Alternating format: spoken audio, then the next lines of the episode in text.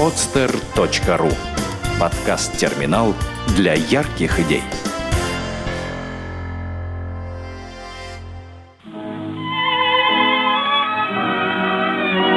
Дети войны. Подлинные истории.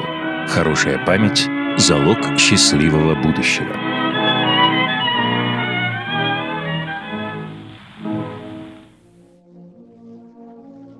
Геращенко Флора Зиновьевна.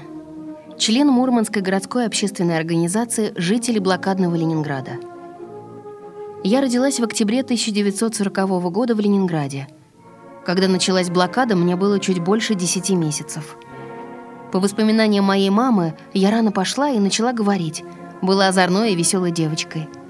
Блокаду я, конечно, помню плохо, но подсознание на всю жизнь запомнило голод, холод и бомбежки. Когда в России были захвачены дети Беслана, мне стали сниться сны. За окном раздавался грохот, я ощущала дикий ужас, холод, и мне хотелось есть. Я просыпалась в холодном поту и не сразу понимала, где я и что со мной происходит. Даже обращалась к психологу, где мне просто и понятно объяснили, что до моего смертного часа мое подсознание будет помнить и голод, и холод, и страх от бомбежки. Мама рассказала, что когда начался голод, я перестала ходить и говорить. В моем словарике осталось единственное слово «дай». Мама работала, поэтому она отказалась ехать вместе с родными в эвакуацию и осталась в Ленинграде. Вместе с ней остался ее отец, мой дедушка – он умер в декабре 1941-го. Мама до конца жизни не могла спокойно вспоминать блокаду и всегда неизменно повторяла «лишь бы не было войны». Когда мама начинала что-то рассказывать про войну, а я, уже будучи взрослой, приставала к ней с расспросами. Она тут же задыхалась в слезах, и я оставляла попытки вытащить на свет ее воспоминания. Есть лишь несколько эпизодов, которые мне удалось записать с ее слов. Их немного, всего три — но пережить их по силам не каждому. Эпизод первый. Когда в первую блокадную зиму дедушка умер от голода, мамы не было дома. Она ходила за водой, которую носила домой в маленьком бидоне. Вернулась и видит. Мертвый дедушка лежит на полу, а я ползаю по нему, дергаю за голову и собираю крошки с его лица и с пола. Мама повезла деду на пункт приема умерших, но на улице упала в голодный обморок.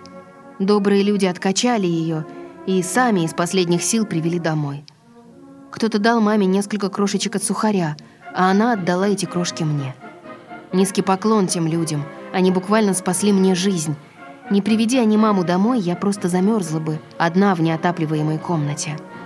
Кстати, собирать крошки от хлеба со стола – моя неистребимая привычка до сих пор.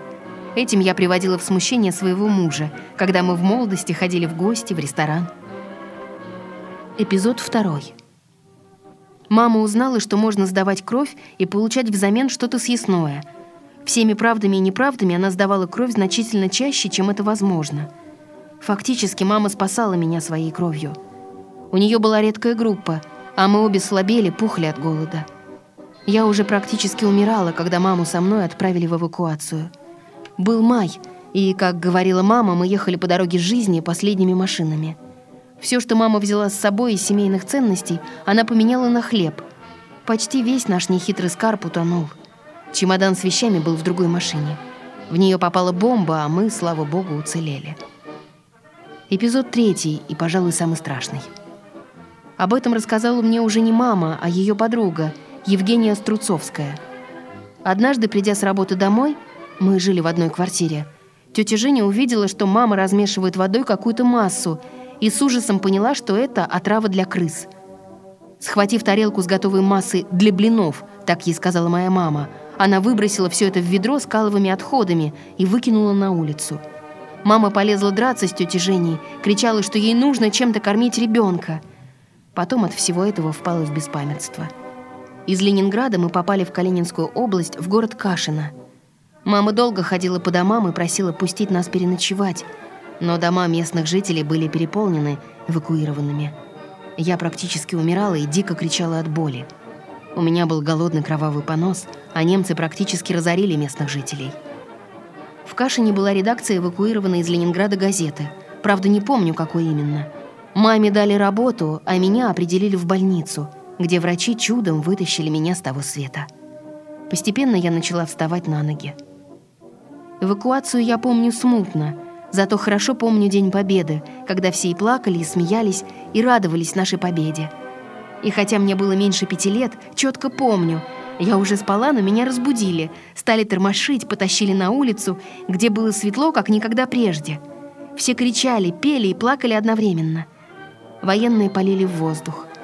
И было очень шумно. Я испугалась, заплакала. Какой-то военный подхватил меня, прижал к себе и сказал, «Не бойся, девочка, это не немцы, это наша победа». Я очень долго хотела есть.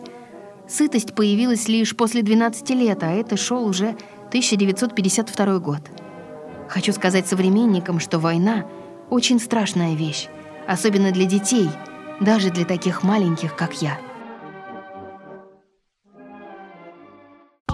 Сделано на podster.ru Скачать другие выпуски подкаста вы можете на podster.ru